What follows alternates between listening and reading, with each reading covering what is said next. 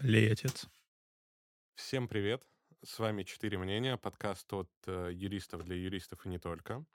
А, мы сегодня собрались втроем, поэтому в студии Глеб Ситников, Здравствуйте, друзья. Александр Гетманов Всем доброго дня. и я, Никита Громышкин.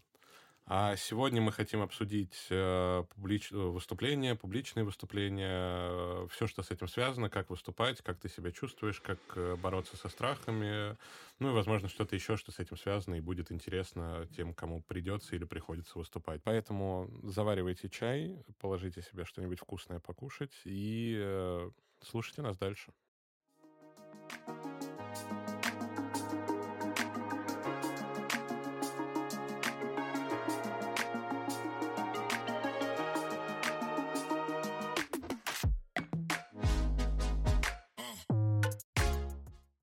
Так, ну, смотрите, я так понимаю, что все-таки больше всего, наверное, у нас приходится выступать Саша. Ну, Вот меня Нет? этот вопрос на самом деле Или, интересует. или нет? Не знаю. Я Вот он, не он- он как-то, знаешь, э, вот я даже сейчас скептически глянул на тебя, когда ты это сказал.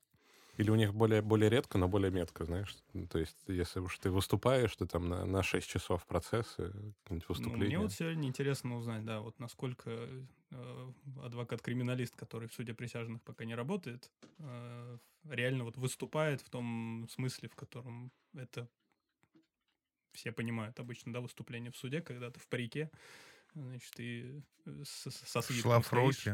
Да-да-да, вещаешь. М. Не знаю, вы, наверное, просто подразумеваете под прям выступлением, выступлением стадию прений, я правильно Ну, понимаю? скорее всего. скорее всего, Ну, да. Просто у нас как раз-таки прения представляют обычно из себя фразу, типа, в прениях есть что сказать, и мы говорим, мы уже все сказали до этого. Потому Мгм. что у нас есть стадия, когда мы все это рассказываем на стадии исследования доказательств. До Ну, стадии это понятно, да. В целом, наверное, большее там количество выступлений адвоката-криминалиста обусловлено тем, что в целом уголовное дело слушается в среднем дольше, чем гражданское дело. Но чаще, да? Ну, чаще не то чтобы... Вот мне кажется, честно говоря, вот все это разделение на э, то, где больше и кому больше приходится выступать, достаточно умозрительным. Понятно, э, что в рамках гражданского или арбитражного процесса сложно представить выступление там 40 минут, 50 минут, э, потому что, ну, как будто такого в настоящий момент не происходит, по крайней мере, я в своей практике не встречал. В уголовном процессе выступление в прениях 40 минут вполне можно себе представить. Ну, это каждый раз реально представляет из себя суммирование всего, правильно? Ну, и мне, ну, не каждый раз. То есть не то, что ты же в прениях не выступаешь там какое-то количество раз э, по одному делу. Ты Нет, выступаешь в каждом- в единожды. каждом деле. Да, да, да, безусловно. С Ну, это- документов? Ну, то есть вот эти 40-50 минут, какой из них это условно вот твой продукт, да, который ты выдал по, по Просто у них итогам гораздо дела? больше доказательств. Или ты? Да. прям перечисляешь, зачитываешь, э, вот это вот все делаешь? Ну, перечисляю. Там ну, не то, какие-то чтобы там, абзацы. ну, э, смотри, э, понятно, что зачитывать там какие-то документы прям от корки до корки, ну, какой-то необходимости, вероятно, нет. Если есть необходимость на него указать, то ты в ходе процесса просто на это указываешь, когда суд исследует доказательства. Когда м, просто изначально готовясь к процессу, ты отмечаешь, Мгм. что это, на это необходимо обратить внимание суда. Чтобы в дальнейшем, э, соответственно, этот документ отдельно осветить да, дать ему оценку уже. Нет необходимости зачитывать, нужно, нужно дать оценку. Оглашай, оглашаешь как, в, части, в какой-то части ты э, напоминаешь суду показания. Поймите, просто вот, к примеру, процесс, да, по делу... Сложно привести пример, да, все дела слушаются по-разному, да, какие-то дела, они умышленно ускоряются, их э, слушание. По каким-то делам, ну, можно спокойно сидеть по... Ну, это такой немножко жаргонизм сидеть в процессе, но в уголовном делах так чаще всего и происходит. То есть месяцев 8-9 можно просидеть в процессе, отдавая себе отчет, что у судьи нету возможности постоянно держать в голове все ключевые обстоятельства дела, отдавая себе отчет в том, что у судьи есть огромное количество дел еще, вот в этой связи от прений, я полагаю, ну, конечно, не- нельзя отказываться с точки зрения функциональной, и от подробных прений нельзя отказываться. Кроме того, э, с точки зрения адвокатской этики, с точки зрения стандарта оказания юридической помощи адвокатам э, значит, по уголовным делам, э, мы, в принципе, адвокат, э, выступающий в качестве защитника, не может отказаться от прений. Ну да. Если на то там не было там какого-то уверенного, по-моему, там письменного согласия доверителя. В целом, по определению, ты должен участвовать в прениях. И участие в прениях, ну, по моему мнению, это некая, не то чтобы визитная карточка, но это тот навык, который демонстрирует некий э, профессиональный уровень защитника. По большому счету, мы все прекрасно понимаем, что если мы не говорим про суд присяжных, если мы говорим про профессиональный суд, прения — это, ну, может быть, 10% от успеха, который в этом деле может быть, если не меньше. По большому счету, по многим делам судья, когда, уже идет на прение, уже сидит в прениях, она приблизительно понимает, как будет выглядеть окончательное решение. Есть замечательная фраза, что дела, ну, в основном это говорят про гражданские дела, но, в принципе, к, к многим уголовным это применимо, что дела выигрываются до прений. Основную свою позицию ты так или иначе вменяемому, внимательному суде ты донесешь до прений. Но прения, тем не менее, это показатель некого профессионального уровня, и э, тот... Вот на языке крутится слово «рудимент».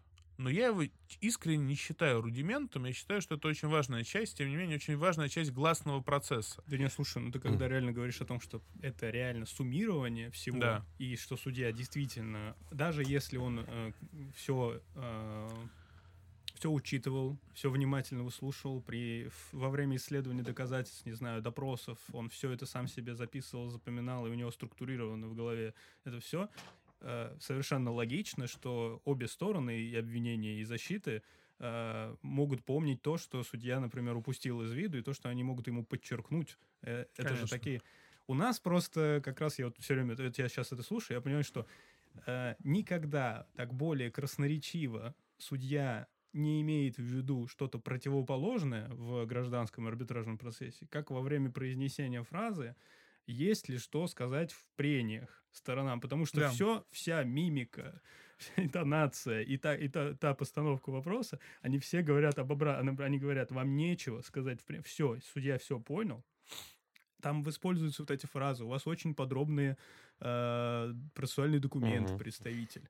Э, пожалуйста, в прениях только то, что не было сказано до этого при изложении позиции. Вот все вот эти, они максимально, наоборот, в большинстве случаев стараются э, отговорить тебя от выступления в прениях. И у нас одна из задач, когда ты вот вообще определяешь как бы необходимость, например, выступления и структуру, одна из твоих задач — это не всегда идти на поводу у судьи и определять момент, когда реально стоит не выступать в прениях, потому что судья действительно уже все поняла, и э, ты таким образом, например, еще себе очко зарабатываешь тем, что просто ну, не, Мгм.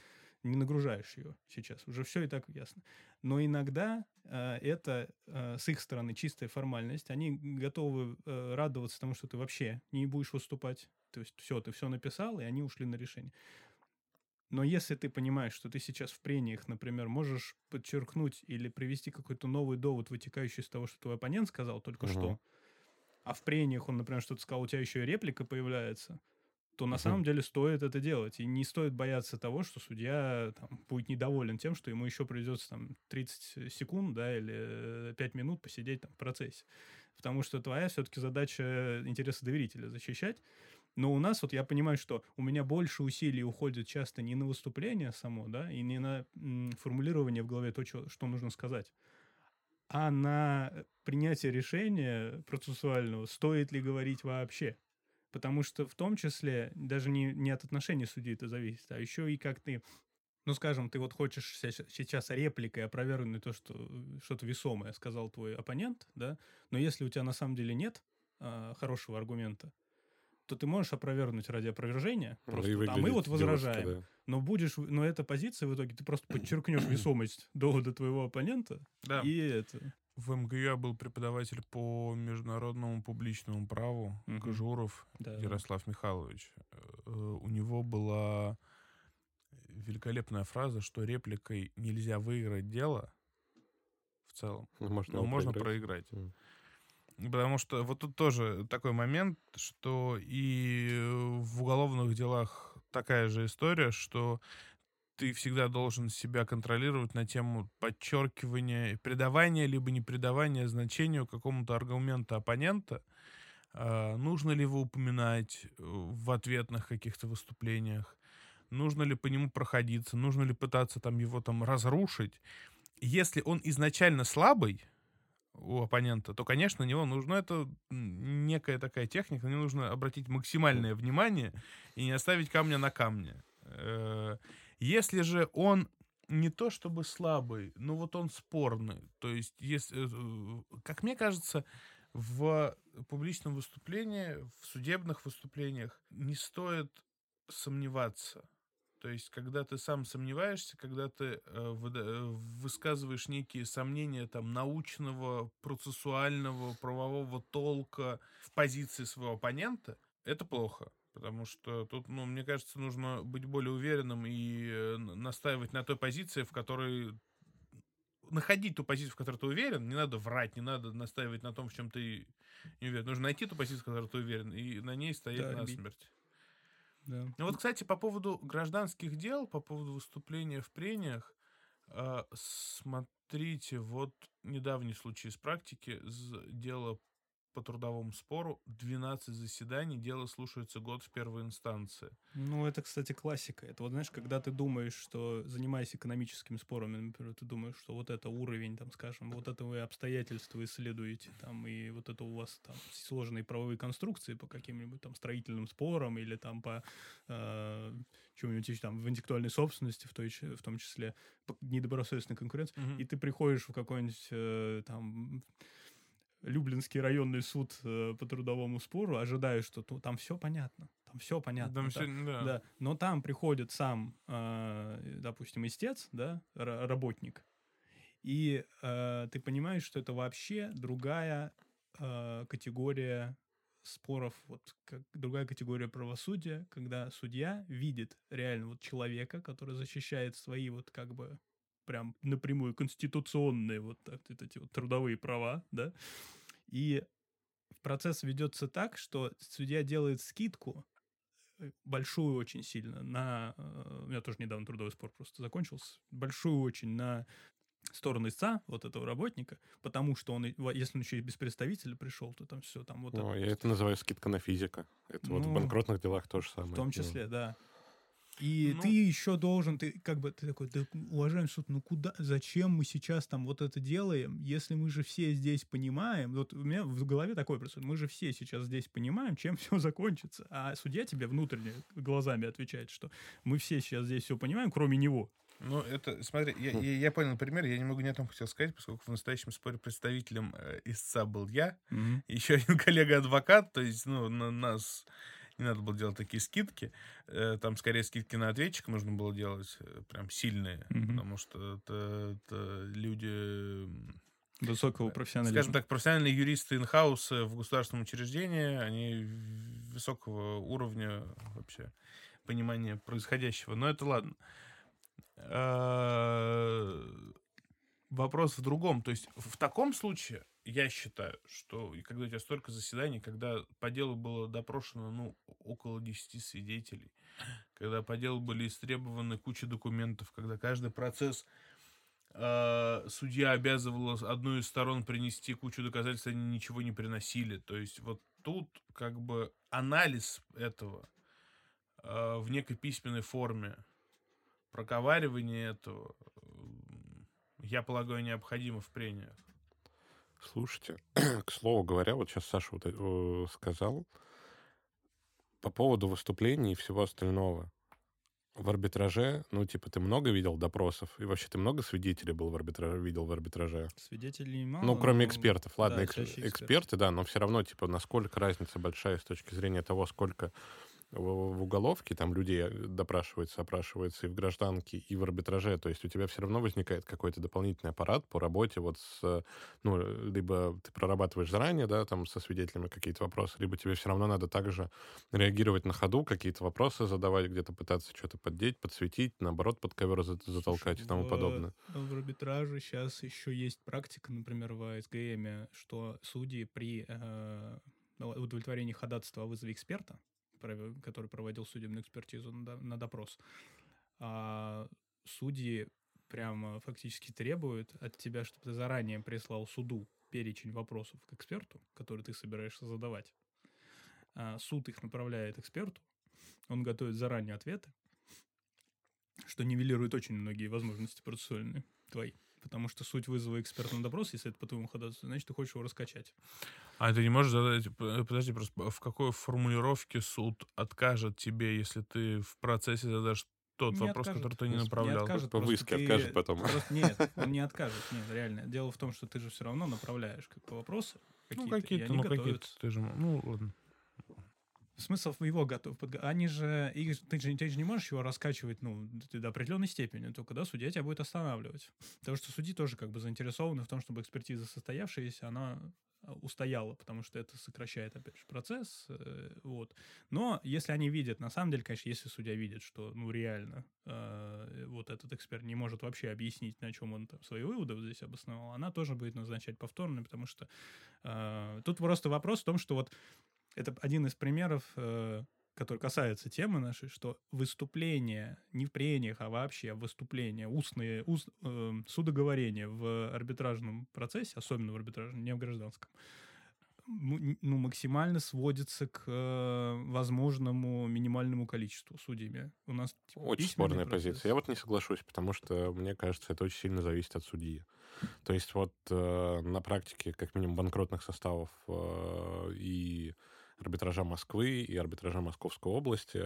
Могу тебе сказать, что есть судьи, которые вообще не модерируют процесс. Вот они будут сидеть, вот пока вы говорите, все, кто тут есть. Пока вы тут все что-то выясняете, они сидят, что-то кивают, может, даже записывают. Как не значит, Некоторые иногда они спрашивают. Слушают эти ваши выступления. Понятно, что они не слушают, но они тебя и не тормозят. То есть у них нет цели сократить твое говорение. Ну, Говори сколько хуже. хочешь вообще. Вообще, вообще, по, цель... вообще по практике, вот, ну, внутреннее ощущение, когда тебя никто не останавливает, когда э, абсолютно да, нулевая реакция, это хуже этого не может быть ничего. Когда тебя останавливают, когда тебе выносят замечания, когда с тобой ругаются в процессе, тебя хотя бы слушают. О, да, Они, да. Вот это да. Э, самое главное. Не, можно, просто... даже, можно даже переубедить судью в том, что она, допустим, она... Вот когда мне нравится, когда судья задает вопрос, а вот вы почему сейчас вот это сказали? Да. Потому что если ты готов ответить на него и сказать лист дела, почему ты, например, про это сказал. Это или... все, ну это сразу... Ну, это... Красиво. Даже если, она, даже если они сделают вид, что они с тобой все равно не согласны, ты уже ты, ты свой довод донес. Вот ты точно знаешь. Слушай, у меня, да, у меня недавно был процесс в Первом апелляционном суде э, обжалование продления стража свыше года. Ну, первая инстанция выступает Мосгорсуд, э, апелляция в Первом апелляционном. И почему-то, ну, не то, что почему-то, ну, исходя из практики, я как-то внутренне настроился на некая формальность происходящего. И тут ну, есть какие-то набор тезисов, которые я там везде так или иначе говорю э, по этому делу. Начал его проговаривать. И резко у меня судья спрашивает прям по существу жалобы, касающиеся там с неким затягиванием там процессуальных сроков. Mm-hmm. И прям я тут, вот действительно, у меня было такое некое сонливое состояние, когда я все эти тезисы проговаривал. Тут я резко проснулся, начал накидывать все, все, все, что вообще я про это все, знаю, что всплыло, все, все, все, все, что я э, конкретно вот, вот могу выложить вот конкретно про эти обстоятельства, вообще все.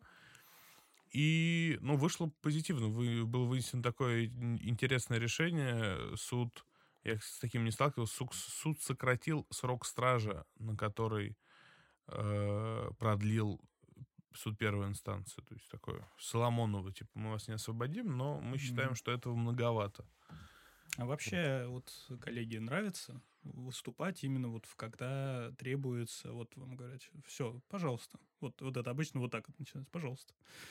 И ты встаешь и понимаешь, что сейчас от тебя ждут изложения позиции Мгм. полного. И вот нравится ли именно такая форма процесса, а не противоположная, например, когда э, Вопрос суд, ответ. суд говорит, что у вас очень подробный процессуальный документ, пожалуйста, то, чего нет, не изложено в них, или, пожалуйста, кратко, тезисно по позиции. А вот именно когда полноценно. Вопрос, любишь ли ты первую инстанцию или кассацию, да, вот из этой серии?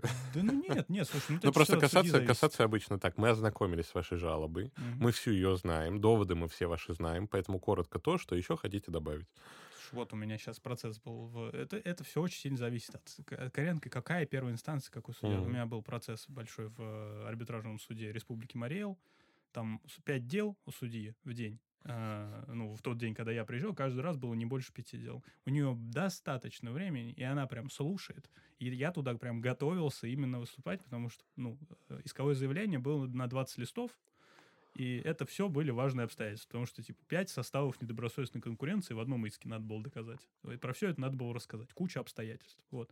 И она прям слушала. И вот там я получал удовольствие, потому что, во-первых, была обратная связь от нее. То есть она кивает, записывает в какие-то моменты. В какие-то моменты у нее видно, что она сомневается. То есть прям вот идет контакт. И ты прям подправляешь на ходу что-то где-то там. Вот. А, Она допускала, например, возможность приведения каких-то абстрактных примеров с моей стороны. Ну, потому что я пытался разъяснить ей какие-то а, такие отдельные моменты специфические. Потому что она там явно не рассматривает постоянно дела об интеллектуальной собственности. Я ее практику проверял. Вот. А, И... Ну, я проверил судью. Да, и, в общем, э, ну, вот такие вещи мне, в принципе, нравятся. Я понимаю, что для меня выступление полноценное в суде это, наверное, такая квинтэссенция того, что для меня представляет вот моя работа как представителя в суде. Мне это в целом нравится, но я понимаю, что нравится мне это особенно начинает именно в процессе самого выступления, когда оно получается, И когда у тебя есть позиция вообще за твоим ну, это выступлением. естественно, да. Как? Но вот готовиться к этому, вот отдельно как бы... Я же уже написал большой, например, процессуальный документ, да? Но выступление — это не процессуальный документ. Оно не должно его повторять, и э, не, не зачитывание, разумеется. Это надо отдельно готовить как бы себе тезисы. Ну, может, ты, если ты уже опытный, можешь и там в голове их, да, как-то со- составить. Но если это много, если вот как у Саши, там 40-50 минут, это писать, я так понимаю, только. Ну, отдельно как-то там тезисами. Все равно у тебя должно быть какой-то вот какая-то, какой-то конспект. А, Я понимаю, что меня это напрягает, а, просто, наверное, из-за какой-то вот...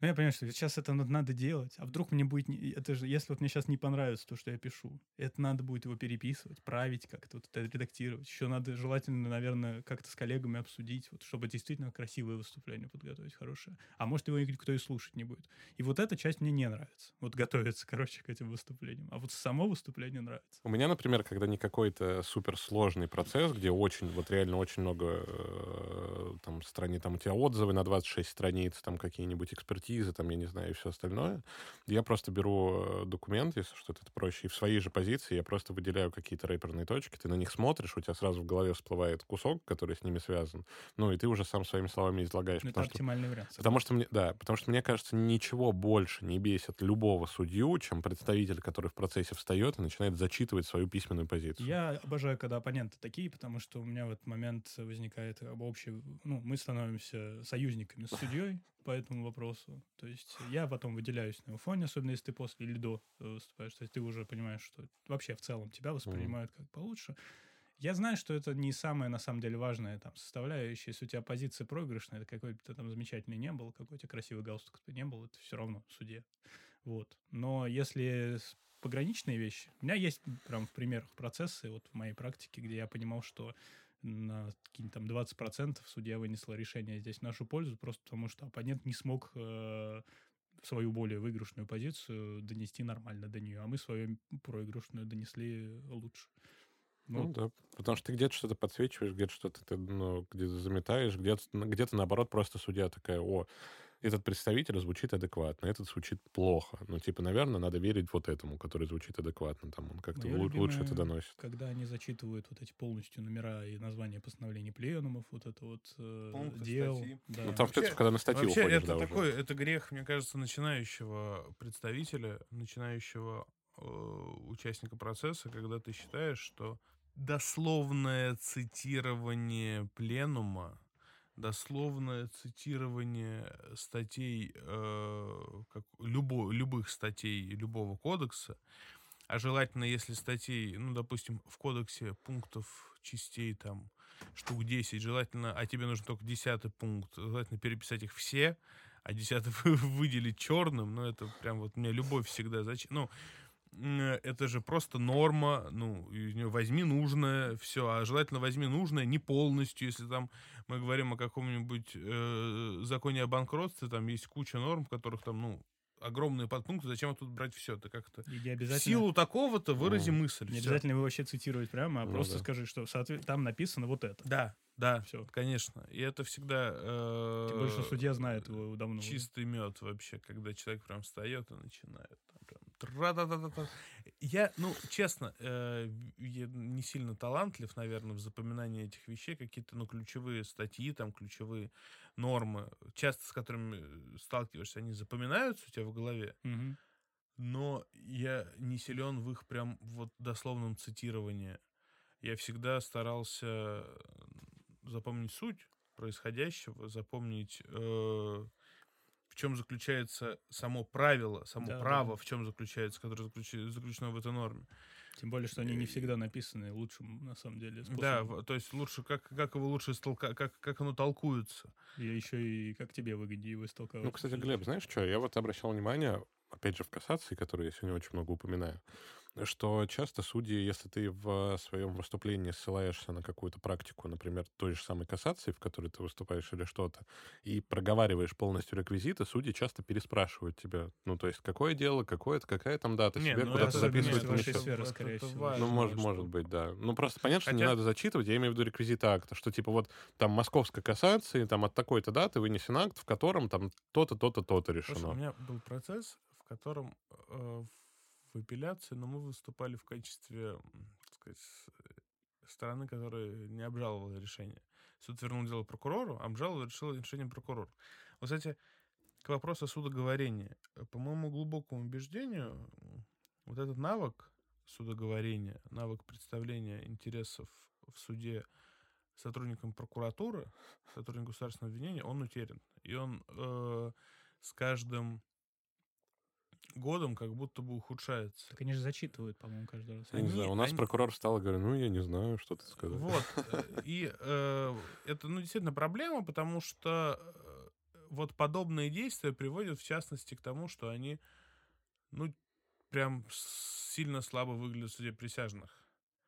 И э, при всем при том, что суд присяжных, конечно, это удивительно и очень важный институт в нашем правопорядке, не стоит отрицать тот факт, что вряд ли кто-то обрадуется, если выигрывать будут э, не те, кто э, действительно прав и кто смог свою позицию обосновать, а те, кто лучше просто ее рассказал, и в силу того, что был абсолютно левый прокурор. Вряд ли от этого в целом выиграет общество. Ну вот я, кстати... Но вот и, и, и к вопросу, да, вот о прокуроре, она в, в данном случае прокуратура обжаловала это постановление. Объяснить ну, прям зачитывает. Просто встает прокурор, молодая, приятная девушка, она зачитывает полностью свою жалобу. Она не может выделить важное и рэпер, вот, ну, важное и неважное. То есть рассказывать всю историю этого дела не, не важно. Там один ключевой вопрос, на самом деле. Я свое все выступление построил на, на, на, на неком отзеркаливании и отбивании ее, то, что, ну, вот ваша честь очень много сказано, вообще пустого, но вопрос на самом деле основной. Вот, что в данном случае что применимо? Делаем да, что применимо? Общая норма, тут на самом деле спор об одном был там. Применима общая норма или специальная норма. Вот угу. тут просто из ТГП спор. Угу. Ну, красиво. И все. И вот, вот к этому ты сводишь, и, и к вопросу о практике, ну, в, э, в целом арбитражи более к этому э, относятся с интересом, когда ты ссылаешься на практику. А, у меня в том случае был такой момент. Вот решение по подобной ситуации вы, было вынесено Мосгорсудом единожды в нашу пользу. А, оно было одно. Я его распечатал, естественно, и э, заявил ходатайство о приобщении, абсолютно понимая, ну, как бы иногда приобщают практику, иногда не приобщают. Тут, э, естественно, заявляя ходатайство приобщения, в принципе, весь рассказал весь судебный акт от начала до конца, чтобы это ну, максимально произвести, донести эту мысль. Судья взяла. Она такая, не, не надо, не надо, э, это же, и она мне называет реквизиты дела, и, то есть, ну, не то чтобы номер дела, Мгм. она называет суд, который вынес первую инстанцию, Стороны. с- типа, да, по, фа- по делу такого-то, то есть я прям удивился, ну, да, в принципе, я не против, если вы, зная вот эти все исходные, если вы откажете в приобщении, все, я свое, свое дело сделал. Ну, понятно, да. Ну, справ- fair deal. Да. Получается такой, да. Я просто сейчас вот говоришь, прям четко попадает. Я когда готовился, э, решил э, просмотреть, что я вот вообще помню по, по этой теме, э, и э, вспомнил, что вот он есть же серия там, э, по-моему, это серия книг судебные речи э, известных русских юристов, Мгм. как так он- они на- называется, я могу путать там точный порядок слов. А, И там, мне, помню, почему-то очень сильно запомнилось именно про Андреевского, во вводной части, где описывалось, там идет потом, потом идут речи конкретно, описание дел, а вот по каждому идет сначала описание, как бы общая такая, вот типа такой синопсис, а вот как именно выступал и готовился вот этот вот присяжный там поверенный. И про Андреевского подчеркивается, что он был именно, ну, я сейчас просто для э, художественной силы, но краснобай. Вот что он э, буквально очевидно смотрелся плохо в делах, где требовался строгий и четкий анализ юридических формальных там вот моментов, доказательств, но шикарно смотрелся там, где нужно и звучал, да, там, где нужно было подчеркнуть а, психологические моменты, вот вывести присяжных, а вот, а вот почему этот человек вот попал в такую ситуацию, и он его называли ам, а, как как- что он что когда он свои речи произносит, он как писатель работает, то есть он просто устно рассказывает такой красивый рассказ, А, вот, но при этом он же до этого был прокурором, до того, как стал присяжным поверенным. И мне вот интересно здесь, то есть он, получается, и со стороны обвинения, скорее всего, также а, выступал, и со стороны потом защиты. И э, я вот подумал, что это, наверное, вообще вот так это может работать, и ну, быть, быть при этом успешным вот оратором, да, можно только в суде присяжных, в котором они тогда вот выступали. Потому что я сейчас понимаю, что ну, можно уворачивать а, красивые обороты, обращать внимание на неочевидные, как бы на неформальные вещи, особенно вот ну, у нас в арбитражном процессе. Но от тебя все равно, конечно, ждут э, э, анализа права, прежде всего. Я понимаю, что лучшие выигрышные самые выступления это тогда, когда ты устно а, даешь суду каркас будущего решения. Решение. Мгм. Вот. То есть, а это, а решение это анализ обстоятельств и э, Копипаст из твоей позиции. копипаст из твоей позиции и э, правовые позиции, которые ты приводишь. Есть отдельные вопросы оценочного характера, более эфемерного, как злоупотребление, недобросовестность, э, ну вот то, что в гражданском праве такой вот более а, абстрактный носит э, ну, существо такое. Там можно уйти в краснобайство. Потому что подчеркнуть злоупотребление правом можно э, вот Ну, некая Уходом вот это вот, оцен- «Доколе, категория. да. уважаемый суд, да ну, как знаешь, так? иногда очень раздражает и стороны и судей, когда вот приходят в процесс и там «А да они мошенники, там вот Ну, если это меня всё. злодеи, все злодеи, все мошенники, вообще не прав. Тут ну, есть определенная категория юристов, э, некоторые даже адвокаты, которые вот я сталкивался там какое-то время назад, достаточно давно, э, с одним адвокатом, который э, пришел в процесс по привлечению к субсидиарной ответственности контролирующего лица. На мой взгляд, он либо вообще практически не бывал в арбитражных спорах, либо просто не бывал в таких процессах. Но мало того, что он в коридоре начал нам рассказывать о том, что как бы, да вы понимаете, да вот то, что вы делаете, там привлекаете к субсидиарной ответственности. Это да? 159 Вот, чтоб ты, вот ты сейчас, наверное, оценишь, потому что вот представь, что разговор был такой. Да вы понимаете, то, что вы делаете, это, между прочим, 213 Хулиганство? А с, э, с... Ты можешь так переводить, понимаешь? А я, я... Он такой, типа, это 213 а вообще вот это вот все, это 65-е, совмещенное с 78-й. И вот он так говорит, и в какой-то момент я понимаю, что я сижу, я это слушаю, я просто телефон открываю, начинаю нормы находить, а там, ну, вообще никуда. Вот просто, просто никуда. То, знаешь, там, типа, там, представление доказательств, там, ну, какая-нибудь вот такая чушь просто. И вообще, если вот судья сейчас вынесет судебный акт и привлечет к ответственности, это судья, между прочим, тоже себе Тоже 73-ю подпишет, да. Тоже Вот так. И человек приходит, приходит в арбитраж, ну, приходит в процесс по субсидиарке, как бы все, уважаемый суд, да вообще, это все вот, вот они документы истребовали у моего доверителя в Астрахане. Суд там отказал, поэтому и здесь это преюдиция. Все, тут нельзя привлекать никого, и вообще это все мошенничество, и вообще все так нельзя. И ты сидишь и думаешь, и судья тоже сидит и думает. Вот, вот судья, вот ты видишь, ты видишь в глазах судьи то, что судья, в принципе, решение уже вынес. Ну вот тут, понимаешь, чем, тут, знаешь, чем проблема? А, а, никто, безусловно, с точки зрения некой вкусовщины и вообще представления о прекрасном, вот такое, вот такая позиция в суде, она там а, вообще заслуживает в- максимальной критики и осуждения. Но тут возникает вопрос, вот когда э, у тебя нулевая правовая позиция, да? Конечно, хорошо, хорошо, если ты такое дело не возьмешь. Хорошенько. Советы от Александра. Гетманова. Как быть успешным адвокатом? Не брать проигрышные дела. Да, да, да, да. Но когда у тебя она абсолютно, ну вот просто ну вот ноль. Ты знаешь, Вообще. на мой взгляд, лучше взять отмененные судебные акты, которые в пользу твоей позиции были приняты когда-то, на них расписать свою позицию, ее донести, чем вот начинать просто кидаться тем, что все мошенники, э, Может быть, негодяи и ну, так да. далее. Потому что ты хотя бы в суде будешь звучать так, как будто, ну, типа, а Нет, вдруг реально таких- есть такая В позиция. таких ситуациях логически прием исключения подходит. То есть ты должен доказать, что да, по всем остальным делам, по, таки- по такой категории Ну, дел, так, в такой да. ситуации всегда выносится решение против нашей позиции, но у нас другие обстоятельства. И вот на А это в частности, обстоятельства это я. но вы еще ни разу не сталкивались с Глебом Ситниковым. Главное это обстоятельство, это то, что вы заключили соглашение со мной. Да.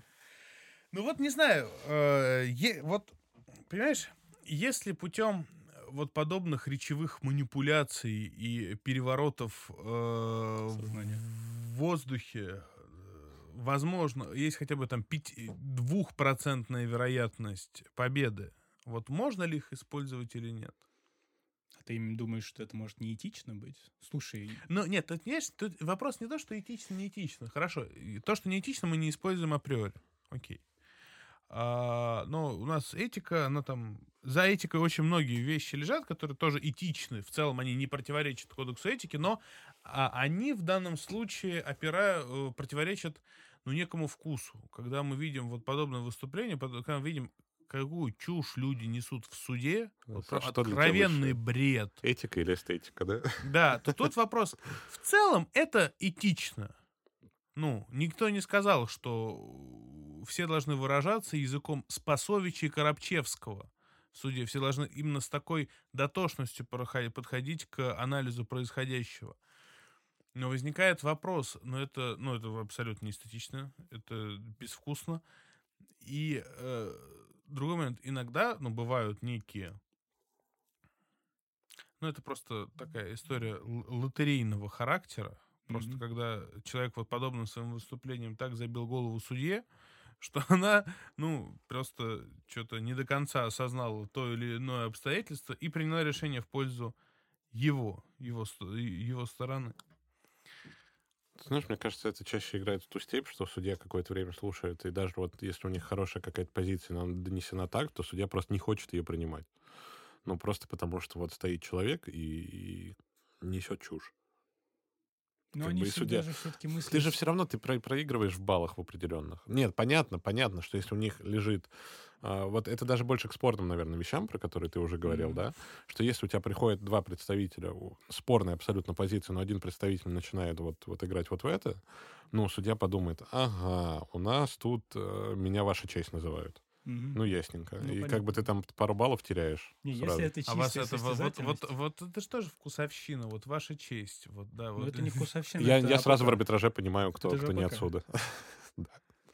То есть тут, тут есть проблема с тем, что я понимаю, что это тоже снобизм такой, на самом Это деле. жуткий да. снобизм. Ну, Да. вообще, если на то пошло, э, тут э, мне близка позиция, по-моему, это как раз Евгений Альфредович Рубинштейн рассказывал, что его пытались, его или его коллегу, ну, в общем, история была в том, что пытались привлечь э, к, дис- э, к дисциплинарке э, через палату за то, что он в арбитражном процессе настойчиво называл судью «Ваша честь». Мгм.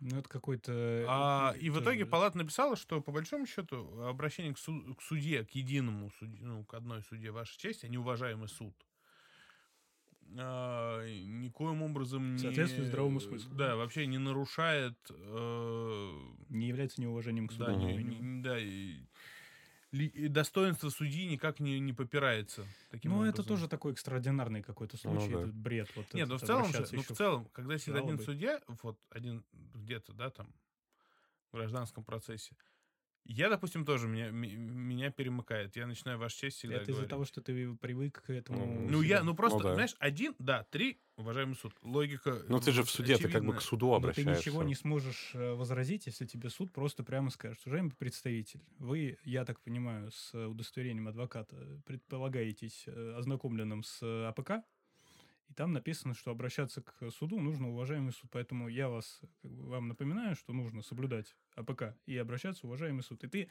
здесь, если продолжишь вот в такой ситуации называть настойчиво ваша честь, то э, если это не списать просто там на какое-нибудь волнение или вот просто что ты не, не обращаешь на это внимания, то получится, что ты намеренно зачем-то э, вот настаиваешь на вот этом своем, э, на своей позиции, что тоже снобизм по факту, потому что ты обратный уже такой. То, что ты вот, я вот буду, вот и все. Ну зачем? Ну, слушайте, в принципе, мне кажется, вообще без разницы, как, как ты Вот вообще обращаешься. Я н- просто, не знаешь- нужно было, вот мне кажется, во- вот к вопросу о рудиментах, вот в целом а, вот это отличие, что только в одном процессе, по сути, предусмотрено обращение в вашу честь уголовное. И то только если это один судья. Если мы говорим о коллегии, то уважаемый суд. А, Вот это не рудимент? Это что, вообще, вообще это что? Да, ну, Вот это в целом вот да, это навер- различие. наверное, это последствия странной юридической техники. Может быть, кто-то считал, наверное, есть какое-нибудь это обоснование у тех, кто это писал, да, ну, такое вот Сложившийся. обычай. Но с другой стороны, нет, действительно, когда ты... У меня вот, я уже как смирился, у меня, меня не коробит, когда я к одному э, судье обращаюсь, уважаемый суд, и я это делаю уже на автомате, потому что в целом, Никита прав, ты обращаешься, ну, это, это как бы лично, конкретно персоналия здесь значения не имеет. Ты обращаешься реально не к человеку в мантии, а к той институции, которую он собой сейчас представляет. Это судебная власть. Вот он сидит, он судебная власть у тебя в Мгм. процессе. Ты обращаешься к суду, реально. Он же потом тоже, э, у них везде написано, что не судья такой-то вынес решение. Именем Российской Да, Федерации. им- ну, именно Российской Федерации суд такой-то, Мгм. арбитражный. Вот ты вообще, по сути, тебе решение каждый раз выносит вот это все здание. Арбитражный суд города За Москвы. подписью человека, потому что невозможно подписаться дверью, да? Э, Да, ну, конечно, там в председательствующий судья, но всегда подразумевается, что даже когда судья один, то судья и секретарь — это те инструменты, через которые реализуется вот сейчас э, су- судебная власть вот этого вот конкретного там федерального суда, да? Вот. А, Поэтому, наверное, это в целом можно объяснить логически. Просто понятно, что когда ты привык, например, в уголовном процессе обращаться в ваша честь к одному человеку, то у тебя складывается внутренне просто привычка такая, и ты понимаешь, что ну, тебя, тебя коробит просто с точки зрения здравого смысла русского языка. Обращаться не к человеку, ты все-таки обращаешься, и ты обращаешься к нему как-то обезличенно. А, Я, по-моему, один-два раза сталкивался с тем, что судьи в арбитражном процессе просили, э, указывали на то, что уважаемый суд, надо обращаться. Но это вот Я один-два раза максимум. по-моему. У меня было, по-моему. Но не, не мне, а вот к другой стороне. А а в целом никогда не видел проблем, на самом деле, с этим. Ну, ваша честь и ваша честь, они... Слушай, мне, мне кажется, вот я как бы головой, я понимаю, что если меня вдруг зачем-то почему-то... А, ну меня, заноси- ну, меня заносила, правда, на операционную станцию. Если бы меня зачем-то занесло в уголовный суд в первую инстанцию, скорее всего, я бы также на автомате всегда говорил уважаемый суд, уважаемый суд, Ну, уважаемый тебя суд. никто не перебил. Вот, так же, как и в арбитраже, тоже никто не А тебя перебивает... с- никто и не слушал. В арбитраже... В арбитраже тебя тоже никто не перебивает с, э, уважаемым судом. Про, ой, с этим, с вашей честью. Просто я почему про это сказал? Потому что это, ну, чисто когда ты постоянно практикуешь в арбитражном суде, это работает просто как система свой-чужой. То есть, если приходит твой оппонент, который говорит ваша Ну, честь, понятно, но это обычно сразу- обыкновенный снобизм. Нет, Всё, это, мы, мы нет, к другой это не снобизм. Ты понимаешь, в чем дело? Ты понимаешь, что этот человек, скорее всего, в этих делах не так часто работает. Не так часто там в арбитражах, не так часто работает, возможно, с банкротной практикой и так далее. И Ну, ты точно, уже нет, то- точно так же я тебе так могу сказать. Я- хорошо, давай тогда поговорим про систему свой-чужой. Когда приходит представитель потерпевшего в процесс и обращается уважаемый суд, уважаемые участники процесса, все, вот тут с этого момента я понимаю точно, что сейчас будет какая-то дикая цивилистическая бредятина, Да. которую он пытается воткнуть в процесс. Он какие-то там приносит... И ты какие- мне про снобизм говоришь? Какие-то блядь, документы, какие-то документы невероятные, которые, ну, имеют слабое отношение к делу, и он их вообще приобщает не так, что недавно в процессе... Уважаемые участники процесса, это кому вообще вот это относится? Уважаемые участники процесса, Да. ну, ну, вот есть какой-то процесс, и в нем все участвуют, Не, и вот просто это мы- вот это выдает человека не из цивилистики, а типа с научно-практических конференций. Вот, вот понимаешь, это вот... вот Я когда раз вот он это- вот это- вот выступал это- в у меня- у меня просто- международной Не, конференции. ну подожди, ну секретарю же обидно, что никто к нему не да, обращается Лос-Анджелес. Вот Что? к секретарю обратился, Секретарю там, к плевать. К нему, если к нему никто никогда не будет конвою, знаешь, будет там, Конвой, да, собакам там, которые с конвоем заходят в зал. лают на подсудимого, как Да, обычно водится, да? Ну, Вот это? если, нет, там если больше там двух или трех, там обязательно собакам кон- конвоирование. Серьезно? Да, да, они в процессе. Мы сидели в одном процессе, и э, там как-то не очень удобно было распол... в Никулинском суде как-то кле- ну, кле... там, там клетка, там не, Мгм. не Не бокс. аквариум, да, Мгм. не бокс. А Как-то расположено неудобно. То есть она немножечко в, в нише в такой, и там вообще слабовато слышно. Нам-то плохо слышно, мы рядом сидим. А она еще немножко в нише. И рядом с ними э, конвоир с собакой. И групповое дело, я помню, один из подсудимых прям пос- полпроцесса собаку уговаривал, хватит. А, нет, сидит, э, получается, конвоир с собакой, и он что-то с ней играется. Собака, она рычит. Кто играет с конвоиром? Конвоир, конвоир. Ну Ага. как-то... И он ее так как подсудил, потише, ну не играйся с ней, я тебя прошу, ну ничего не надо, рычит же, остановись. Мне кажется, таком можно суд попросить в таком случае, угомонить конвоира. Да нет, ну понятно, Кстати, да. интересный вот этот момент. э, Иногда обращаешь, вот обращаю внимание на то, что суду так не хочется иногда вот решать эти вопросы. Ну, то есть, э, и вот когда к выступлениям возвращаясь вот этим э, оппонентам своеобразным, которые, ну, ходят по грани неуважения к суду, Мгм. э, путем неуважения к участникам процесса, э, что-нибудь высказывание в их сторону, или путем неуважения к суду как к институту, вот тем, как они вот выступают, что они вот говорят, и ты, ты- и- или перебивают, и что-то, и ты как бы ждешь от судьи в какой-то момент, что вот сейчас очевидный момент, когда надо вмешать, просто, ну просто скажите ему, что будет э, штраф в следующий раз, там, замечание, а потом мы вас удалим. Ну, что-нибудь такое, что-нибудь останавливающее, что-нибудь такое учительское, вот прямо из начальной школы. Вполне себе сейчас допустимо. Но в большинстве случаев, если ты хочешь этого добиться, нужно прям судью ходатайствовать об этом вот, перед судьей. И судьи иногда, как бы вот в ответ на это, они говорят, что да, действительно, там, держите себя там в руках. Но сами они уже просто, кажется, устают от этого. Не, У меня три из трех удалили оппонента в трех инстанциях вообще в лед. Ну, У когда вас как-то легче. С вызовом У вас конвоя, с этим легче. Меня тоже, на самом деле, э, в заседании одном прям... Меня единственное, когда удаляли из процесса, это было в гражданском споре. Все. Тебя удаляли? Да, да, да. Ну, это Он не особо пришел с собакой, обоснованно играл, было, сидел. да, не особо было обосновано, но в целом, типа, окей, мы не будем оспаривать решение судьи по такому вопросу. Там был еще один коллега, то есть, в принципе, это было не смертельно.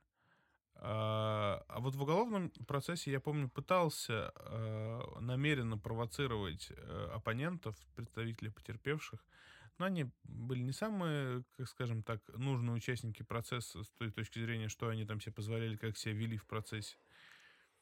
А, И ты их провоцировал, я, чтобы... Ну, я не даже провоцировал, я пытался каждый раз их э, в целом ненависть вообще э, к миру канализировать, э, даже, знаешь, вулканизировать, чтобы она изливалась точечно, явно и с абсолютным Методы эм, геологической эффектом, да. э, Разведки, да, разра- ненависти. разведки, да, в уголовном процессе. Да, чтобы она, что- чтобы она явно была, ну, вообще, бр- бред это был явен перед судьей, и э, периодически встать и говорит, Ваша честь, ну, я, конечно, не знаю, но мне очень кажется, что подобное поведение недопустимо в вашем суде.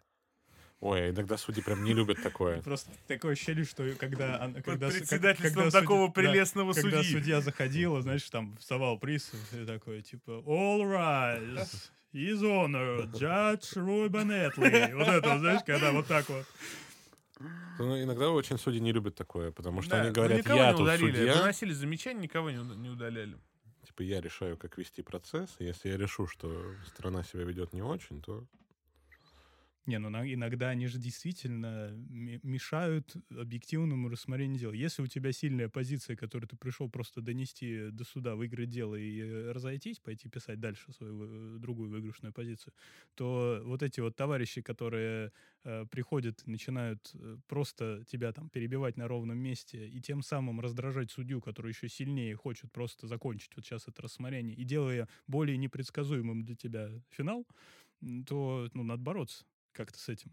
Я говорю, вот у меня по этому делу как раз э, по трудовому, которого я сейчас упоминал, там эм, была истица, и ее представлял ее муж. Поскольку в- районных судах первой инстанции позволяется без юридического образования быть представителем, то вот этим все и закончилось. И э, он буквально... То есть судья от них уже так устала, потому что процессов у нее с ними было там четыре уже до этого, с тем же ответчиком. А, И э, она еще и получила один раз отмену своего решения в апелляции из-за какого-то там ну, такого формального условно нарушения, что-то забыла какое-то доказательство приобщить по трудовым спорам, которые нужно приобщать. И они ликовали из-за этого и начали еще дальше обращаться в суды. И, и- и на- начинался каждый процесс с отвода э, этой судьи, которую она с каменным лицом, значит, отклоняла. И она максимально в себя уходила, и так, от них, потому что она очень сильно от них устала. И из-за этого они себе еще больше позволяли, потому что она не реагировала. Она уже поняла, что если она сейчас позволит себе реагировать, то она в какой-то момент войдет в раж, да, и может дойти до плохого чего-то, видимо, ну, с, с ее точки зрения. И вот мне там приходилось как раз ее практически уговаривать. Я вот ее уговорил сначала на замечание, потом на второе, а потом на третий раз напомнил ей, что она сказала в прошлый раз, что если будет еще одно замечание, то она его удалит. Вот она его удалила после этого. Э, Но суть в том, что своими, ну буквально вот, то есть приходит свидетель, врач, который осматривал э, истицу, и говорит, вот я так- рассказывает фактически обстоятельства, как она все это делала. Долго допрашиваем, все. И просто встает истица и начинает буквально кричать, что она эту женщину не видела никогда в жизни. Да, это все вранье, вот, а, ну, просто так. И у судьи уже чисто на психологии такая реакция, она на меня вот так смотрит, ну, круглыми глазами. И она как бы из-за того, насколько это эмоционально сказано, вот, без доказательств, без всего. То есть свидетель под присягой, да, сейчас, под присягой, господи, под предупреждением о даче заведомо показаний, да, а, а она просто кричит. Но судья, понимая, что как вот человек просто берет и вот в суде орет, что он не видел никогда этого человека, что он врет сейчас, давая показания. Она как бы это воспринимает как что-то, что нужно обдумать. И ты понимаешь, что если бы это было два профессиональных представителя, то он бы себе такого не позволил.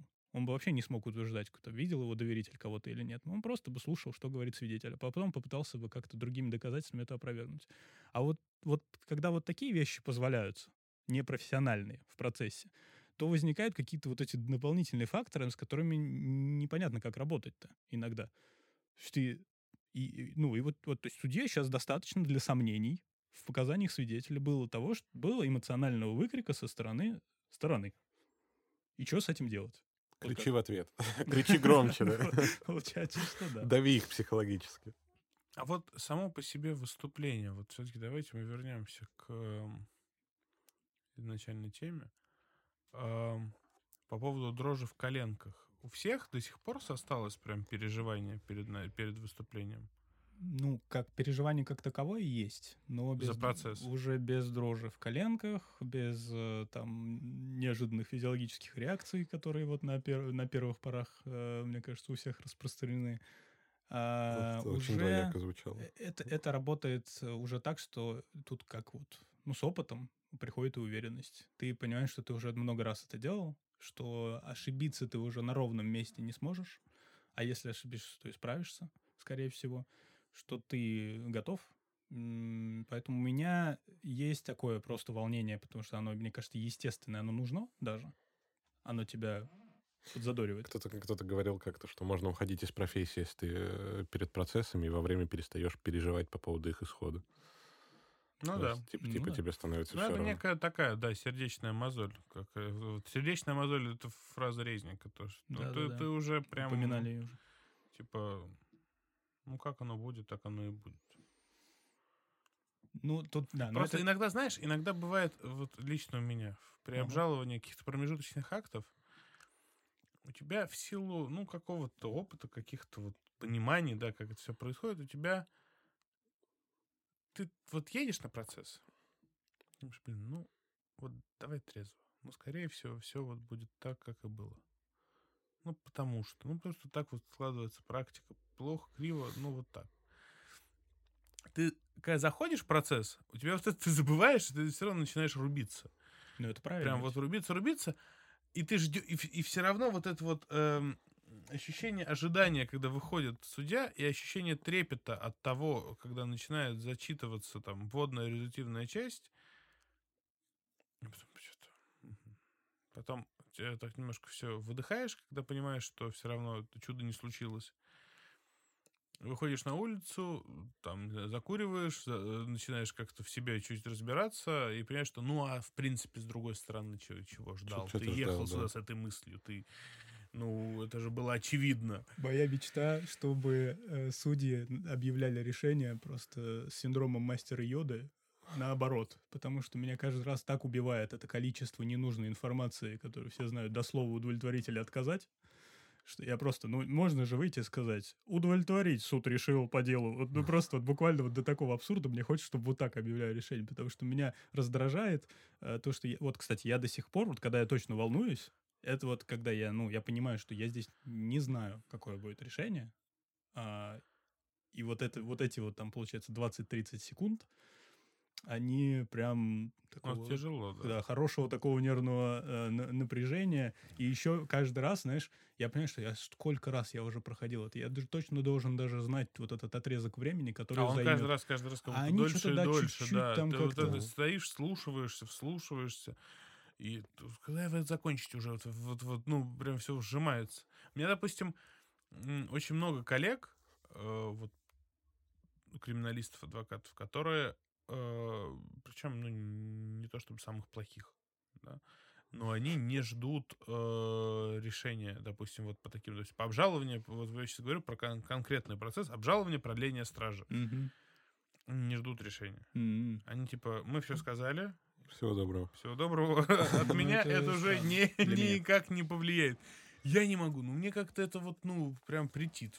Да, вдруг чудо ты пропустишь. Мы выкладывали как Ну, если даже не чудо, но мне кажется, просто это не слишком морально оправдано такое поведение, что ты вот, ну, ты просто, собственно, тем самым ты чуть-чуть, да, абстрагируешься угу. от процесса, что вот этому человеку, который там чаще всего по видеоконференц-связи, типа, ну, смотри, вот это сейчас для тебя, для меня это вообще никакого значения не имеет, потому mm-hmm. что это все абсолютно твоя головная боль.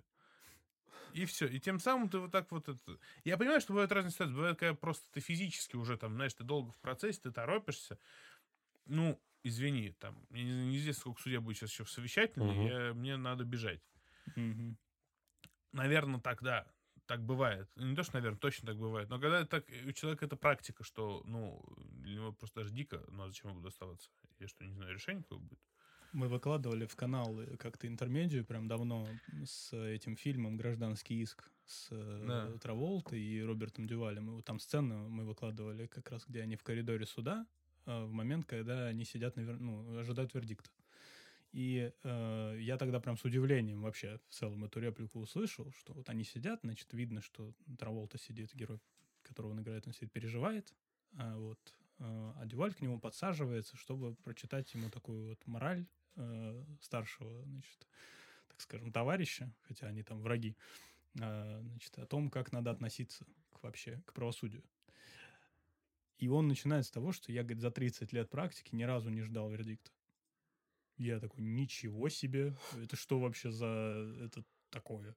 Это, я даже не уверен, что, ну, может, это просто придумано там для... Ну, вердикт это сильно не ждать. Типа итоговый акт. Это, ну, это сообщат ему потом, опять э, он же узнает его, но вот он не, не остается как бы на само э, на сам вердикт, потому что он там объясняет, что э, он-то как это объясняет, что он всегда знал, какой будет вердикт. То есть он настолько крутой угу. юрист, что он уже на этапе судебного процесса, на этапе прения, он уже понимал, какой будет вердикт. Всегда.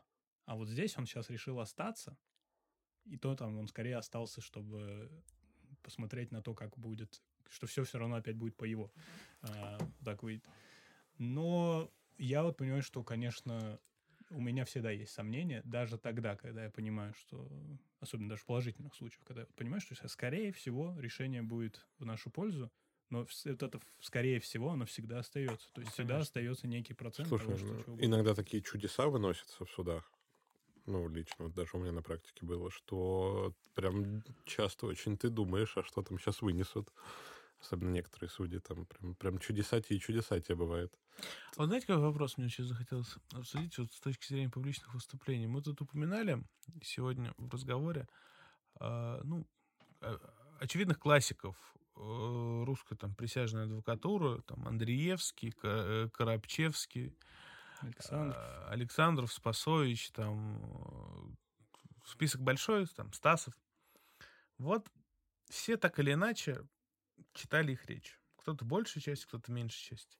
Насколько такой механизм взаимодействия адвокатом с судебной властью, такой механизм позиционирования и работы в процессе, он Применим? сейчас что? Он умер? Ну, если формально чисто это вот отвечать на вопрос. Ну, во-первых, это у них это всегда суд присяжных. Да. Угу. Соответственно, мы вот эту часть сразу как бы убираем, да, в большинстве случаев. Ну, мы же говорим вообще, да. Ну, если мы, мы сейчас, если говорим про классиков до революционной адвокатуры, то да. Да. Хотя, хотя, хотя, хотя, хотя. Э, суд присяжных сильно начали сокращать в период э, контрреформ Александра Третьего. А многие это практиковали дальше. Поэтому вот по поводу того, что всегда суд присяжных, я вот не совсем уверен. Ну, в арбитражном процессе вот моя чистая позиция, что суд в большинстве случаев хочет услышать э, анализ э, права и э, юридическую позицию. Э, оценку окружающих вот эту юридическую позицию фактических обстоятельств с точки зрения каких-то других вещей, там, нравственности, э, психологии, внутренних каких-то взаимосвязей и причин, приведших к такой ситуации. В экономических спорах она мало интересует кого-либо, на самом деле, в принципе, справедливо, потому что гражданское право и э, арбитражный процесс э, многими своими нормами подчеркивают, что это все, как правило, предпринимательская деятельность, очень много презумпций, в том числе вины, угу. в том числе добросовестности, в том, ну, короче, все презюмируется изначально. А, соответственно, поскольку презюмируется, то опро- э, нужно только заниматься э, сухим доказыванием тех обстоятельств, на которые ты ссылаешься, и опровержением презумпций, которые ты считаешь неприменимыми к, в данном случае. И вот только в части, э, опять я уже это говорил сегодня, что только в части э, вещей оценочного характера можно э, положиться на э, такие вещи, как здравый смысл, обычаи, как бы если ты хочешь, опять же, тебе нужно все привязывать к тому, что, на, что в праве поименовано. А, и указывать э, суду на такие более абстрактные вещи. У меня, в принципе, есть опыт в, вот, в, в практике, в моей у меня есть опыт, когда я положительно использовал вот э, просто ссылки на здравый смысл, и это касается дел о недобросовестной конкуренции. Э, потому что там ты ссылаешься, вот норма права базовая, которая в интеллектуальной собственности по недобросовестной конкуренции существует, это э, статья 10 bis Парижской конвенции, и она звучит типа действия, противоречащие э, любым честным обычаям и практике в деловых и торговых э, делах, вот в коммерческих торговых делах, вот такой вот. То есть это, ну, вот тут же как бы напрашивается то, что ты должен прийти и рассказать, почему там твой оппонент нечестно поступил. А это значит, что ты должен ну, не, не слишком сухо, да, это объяснять, а именно вот, ну, нечестность, это же понятие такое, эмоциональное. Вот. И э, если ты успешно в суде покажешь, э, что с, с нравственной точки зрения, с точки зрения честности, э, твоя позиция более справедлива, чем э, позиция оппонента, то вот тут это может сработать. И, наверное, тут тогда могут пригодиться, отвечая на твой вопрос, навыки вот такого красивого судоговорения, потому что э, неформальные вещи требуют ораторского мастерства какого как, ну, в какой-то минимальной степени хотя бы. Слушай, мне кажется, тут в другом. Я... Будем считать, что я понял до конца мысль, которую ты сейчас донес до нас. Мне кажется, тут э, дело в другом. Дело в том, что просто в те времена э, вот эти речи и процессы, они были определенным, э, как это сказать, определенным элементом, скажем, общественного развлечения. Ну, в том числе, кстати, да в нынешнее время, с учетом того, как изменилось, ну, в принципе, количество информации, количество развлечений, да, там, количество доступа информации, лю- людей к информации, ну, я слабо себе могу представить, что ты там сейчас пойдешь в московский комсомолец какую-то свою судебную речь печатать, условно говоря. Ну и московский комсомолец тоже. То есть э, сейчас э, СМИ обозревают э, процессы, исходя из фигурантов. Фигуранты, решения, какие-то, может, основные моменты интересные и так далее. Но, возможно, никто к слову... давно я нигде уже, так скажем, не читал и не видел судебной речи, опубликованной... Ну, кроме речей Навального, да? В печати. Ну, да. Слушайте, а может быть это в том числе из-за того, что там ну, юртехника изменилась, да, то есть э, у тебя больше как раз не судоговорению отдано в данный момент, да, там какая-то полевое первенство внутри процесса, а именно доказательствам, работы с доказательствами, письменному, письменным позициям и всему остальному. То есть просто судоговорение немножко уходит на какой-то ну, второй план. преимущественно письменный, конечно. Да. То есть, возможно, из-за этого, возможно, из-за информации, возможно, людям просто ну, неинтересно, может быть. Ну, вопрос, То есть, есть телеграм Вопрос в том числе не, не почему это все ушло, да, угу. а вот может оно все-таки не ушло, и можно это применять. Я так понимаю, так ставится да. вопрос. Смотри, ну, применять что, типа публиковать речи свои? Да почему публиковать? Нет, ну, Выступать ну, вообще так такой, же, такой подход. Вот смотри, да, э, давай так, Андреевский, Спасович, Александров — это примеры все-таки ну, достаточно давние, и из-за них как будто бы эта проблематика не сильно видна из-за давности времени. Давай более свежий. Давай, допустим, Ария, да? А, в целом его выступление, если даже посмотреть по объему, угу. да, и там речь Андреевского там, или там Коробчевского по делу мултанских ватяков или ватяков, там, ну это массивный текст.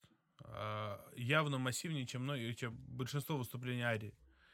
А, просто такой подход к выступлению представителя в суде как к некой части культуры и как к отдельной а, работе, которую не просто должен встать и повторить ну, некие тезисы, а ты должен к этому сильно готовиться и стараться из этого ну, что-то каждый раз как-то удивлять, как-то расти сам над собой. Не читать с листка там. А, Вот такого рода выступление, вот такого рода подход к процессу, он ушел? Нет, конечно. Ну, ты в любом случае, мы же, по сути, и обсуждаем весь подкаст, то, что весь выпуск, весь эпизод. Это зависит от тебя? То, что как раз мы и говорили о том, что не надо читать, о том, что в суде надо там адаптироваться к конкретному судье, понимать, что каждый судья хочет от тебя услышать, что не хочет, какая работа должна быть с оппонентами, да, с их аргументами, там, надо ли брать э, слово в прениях или можно не брать, нужно ли брать реплики или можно не брать. То есть ты в любом случае, ну, просто у тебя это видоизменилось все. То есть в любом случае ты все равно пытаешься с своим судоговорением. Ну, то есть какая цель была у них, да, и какая цель у нас сейчас в судах? Это донести свою мысль до судьи и судью, возможно, убедить в своей позиции. То есть даже если у тебя письменные аргументы могут быть какие-то слабые, ты все равно пытаешься это сделать.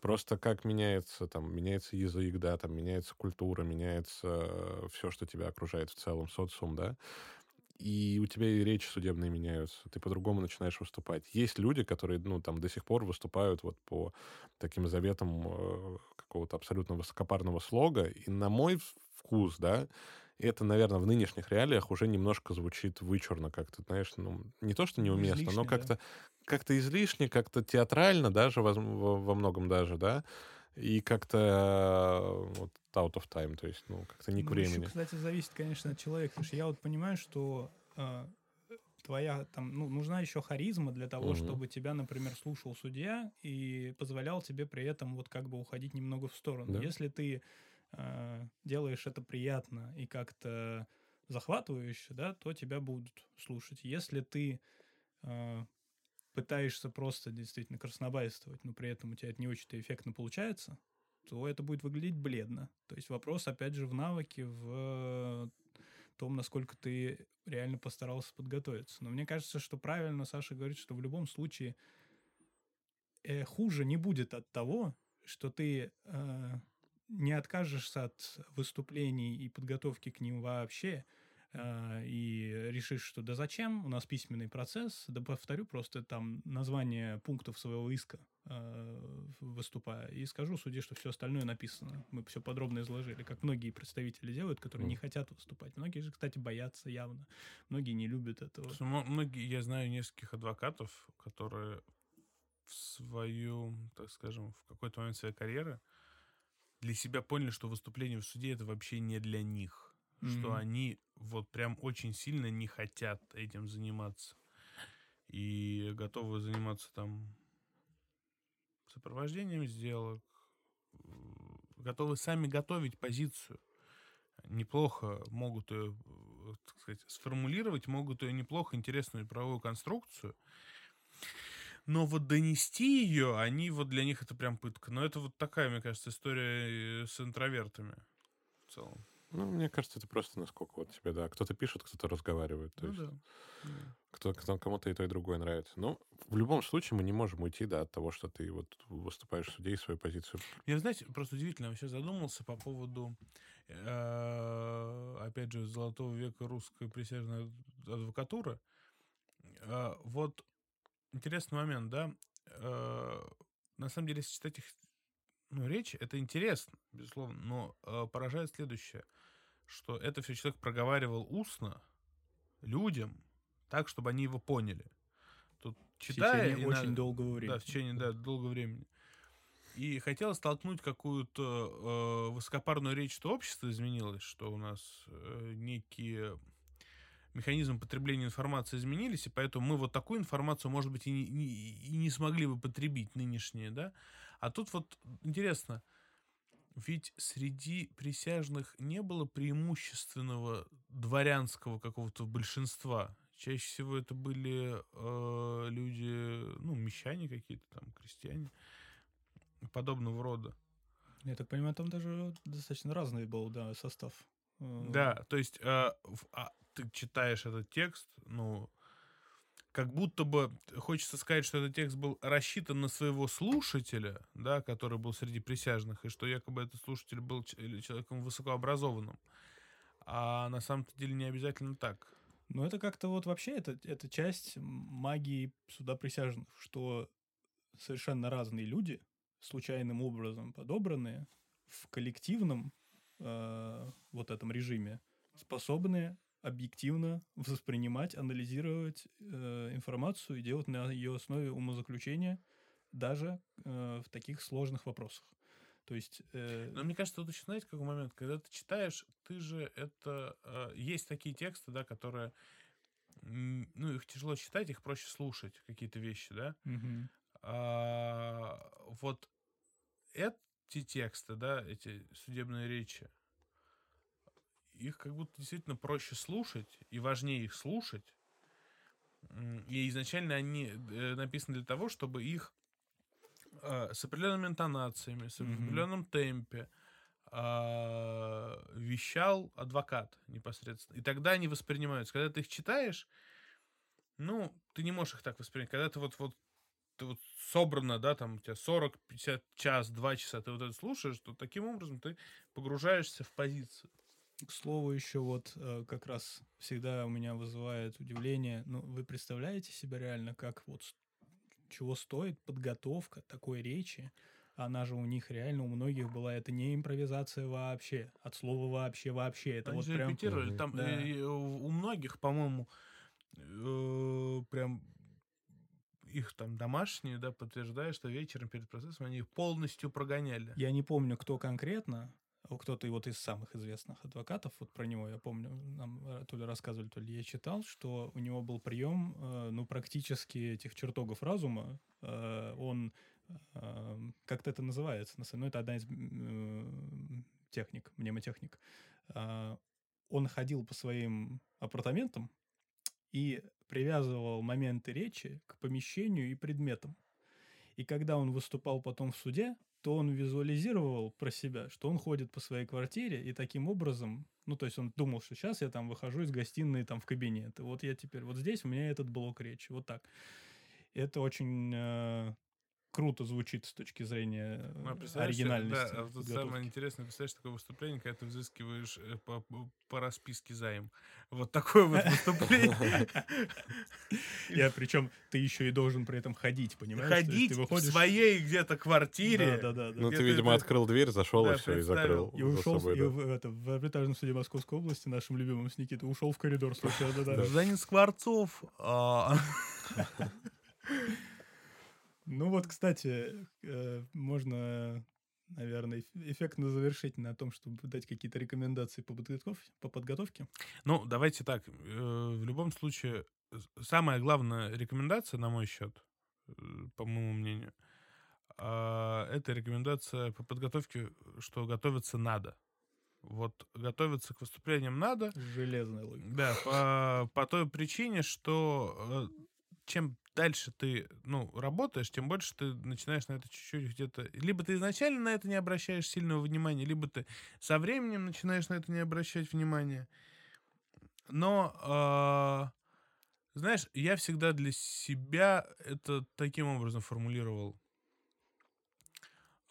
Один английский офицер, который попал в плен во Вторую мировую войну, он э, описывал, э, ну, как они жили в плену, и э, описывал, что у них их, их же командир, он был с, с ними в концлагере, и он э, все, естественно, ну не то чтобы расслабились, но там ни- никто сильного там духоподъемного состояния не источал из себя.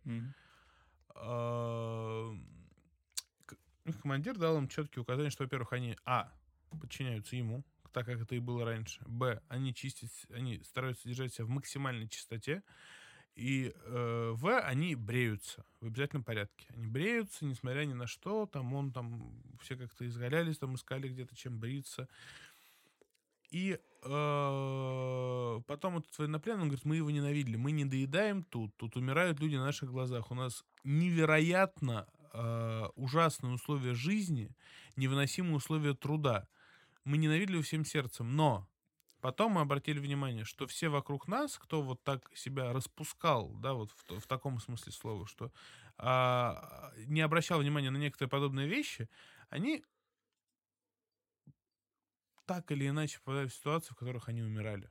Мгм. Мы выжили, говорит, все, кто вот были вот в этой, в так называемом подразделении в составе концлагеря, мы выжили все. А, Суть в том, то, что готовиться, вот это, это некое, мне кажется, упражнение, готовиться к выступлению в суде, э, проговаривать свои речи, продумывать их, прописывать, это, по моему глубокому убеждению, это некое упражнение, некая техника, которая заставляет адвоката э, оставаться на профессиональном уровне. В тонусе держи. Да, держать себя в тонусе и расти. Э, Прописывание речи даже по самым, может быть... Ну, если мы, опять же, говорим о делах, там, связанных с окончательным разрешением спора, да, это важно э, с точки зрения уголовного сто- адвоката 100%. Мне кажется, что Саша сейчас просто как Кашпировский буквально дал установку. Людям. Так, э, так ты, Так, поднесите молодых юристов к э, своим радиоприемникам. Да? если, если можно было более философски Розов- дать э, совет. розовым животиком прислоните к динамику. Человек Да, Александр зарядит вас. Да, да, человек просто притчу фактически рассказал. Слушай, ну мне кажется, что, наверное, самым важным при подготовке к, в том числе, судебному говорению в процессе является то, что нужно нужно знать свою позицию. Ну да. Хорошо. Тебе даже не, не столько надо, на мой взгляд, готовиться к речи подробно, как тебе, блин, надо знать свою позицию. И не плавать там в датах, в суммах, в каких-то фактических обстоятельствах и так далее. Потому что хорошее, четкое знание своей позиции по делу, оно тебе дает уже 50% успеха к тому, как ты будешь выступать в суде, на мой взгляд. Потому что ты не будешь теряться, ты, ты сможешь реагировать на какие-то изменения в процессе, ты сможешь всегда ответить на вопрос судьи, ты всегда сам себя будешь чувствовать уверенно, потому что ты вот ты стоишь на своем материале. Мне кажется, это важно. Ну, раз мы идем так от общего к частному, я тогда э, более такие прикладные вещи, наверное, скажу из своего опыта. Э, самый простой способ э, подготовиться к выступлению э, в арбитражном процессе, написать э, изначально хорошие процессуальные документы, исчерпывающие, излагающие хорошую позицию, взять такой документ, в нем буквально вот сделать такие хайлайты. Самое главное, что вы хотите донести до суда, вот подчеркнуть, как сегодня кто-то уже говорил у нас. А из этого можно сформировать отдельный там на отдельном листочке тезисный план выступления. Можно этого не делать, можно просто брать свой документ, если вы в нем визуально все запомнили, как у вас там все подчеркнуто, а, по нему излагать, но не читая, да, то есть просто смотря как э, в конспект. Также э, нужно понимать, что э, процессуальный документ и речь по нему не должны звучать одинаково, потому что на слух информация иначе воспринимается. И некоторые фразы, которые вы подчеркиваете, стоит попробовать перефразировать так, чтобы они звучали более доступно, просто, может быть, более кратко. Э, дальше. Э, нужно стараться исходить из того, какую сторону вы занимаете. Если вы истец, например, вы выступаете первым, нужно понимать, что от вас в первую очередь требуется донести до суда, который мог на самом деле даже это не изучить, просто хронологию событий и то, о чем здесь вообще речь идет, о предмете иска, и затем уже переходить к правовой позиции. Если вы выступаете вторым и исходите из того, что истец, вы ответчик, а истец уже изложил это все, не нужно это пересказывать, а нужно готовиться к тому, чтобы опровергнуть то в фактических обстоятельствах, э, э, которое изложилось, с чем вы не согласны, и также опровергать то, что говорил э, истец в точке, с точки зрения правовой позиции. Не повторяться, э, стараться каждый раз какую-то новую мысль доносить до суда. Но повторяться можно, если это, с вашей точки зрения, поможет вам просто донести таким образом, простым таким механическим приемом, а, э, донести до судьи мысль, чтобы она запомнилась ей. То есть э, не одинаковыми словами, но подчеркивать все время, что а, какое-то событие там произошло, например, что вот а товар на самом деле принят не был, несмотря на документ там какой-нибудь, или там такого-то на самом а деле не было. не настоящий. Угу. Да, да, да. Вот. И, пожалуйста, вот есть мем знаменитый с э, Дартом Молом из «Звездных войн», у которого двойной э, лазерный меч, где сначала у него загорается одна сторона этого меча, и, исходя из э, э, текущего законодательства, потом загорается вторая сторона, и сложившейся судебной практики, вот не надо быть таким Дартом Молом и начинать каждое, свои, каждое свое выступление с этой замечательной бессмысленной фразы, потому что судьи это сразу вводит в оцепенение и тоску, и вот эта вот бес, беспредметная ссылка на теку, сложившуюся судебную практику и текущее законодательство, она показывает, что вам нечего сказать по существу. Поэтому будьте конкретны э, и ну, убедительны. Ну, еще бы Вообще... я, наверное, посоветовал даты выписывать. Ну, если у тебя есть в э, документе какие-то даты, их можно прям единым листом выписать, потому что судьи любят там, а когда, на что, а куда. И, как мы говорили, по-моему, в прошлом э, выпуске, что записывайте свои выступления. Да, вот это, кстати, очень крутая вещь. Э, несколько коллег, более старших, э, еще когда я только там был стажером, да, вот, э, всегда советовали записывать свои выступления на аудио и потом прослушивать.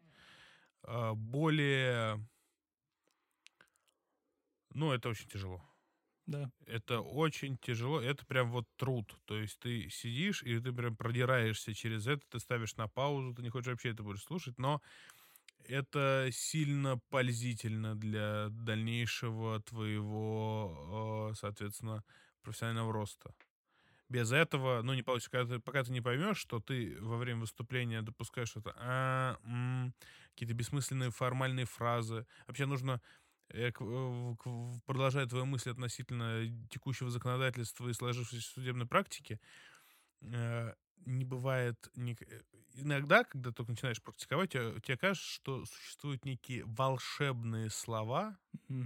Которые заполняют поставленные в твоих определенном мыслях, да. порядке, которые неким магическим образом вводят в состояние транса и э, оцепенения И полного суд. согласия. Да, то есть вот такие вот в силу сложившейся судебной практики, практика Таким Верховного образом. суда таким образом, а, на основании вышеизложенного, Особенно ан- если анализи- священника анализируя э, в совокупность вышеприведенных доказательств. Ну, конечно, нужно допускать определенные фразы для там связки слов предложения, предложения в абзаце, абзацы в, в речи. Но не, не, ну, не будьте формалистами прям до упора.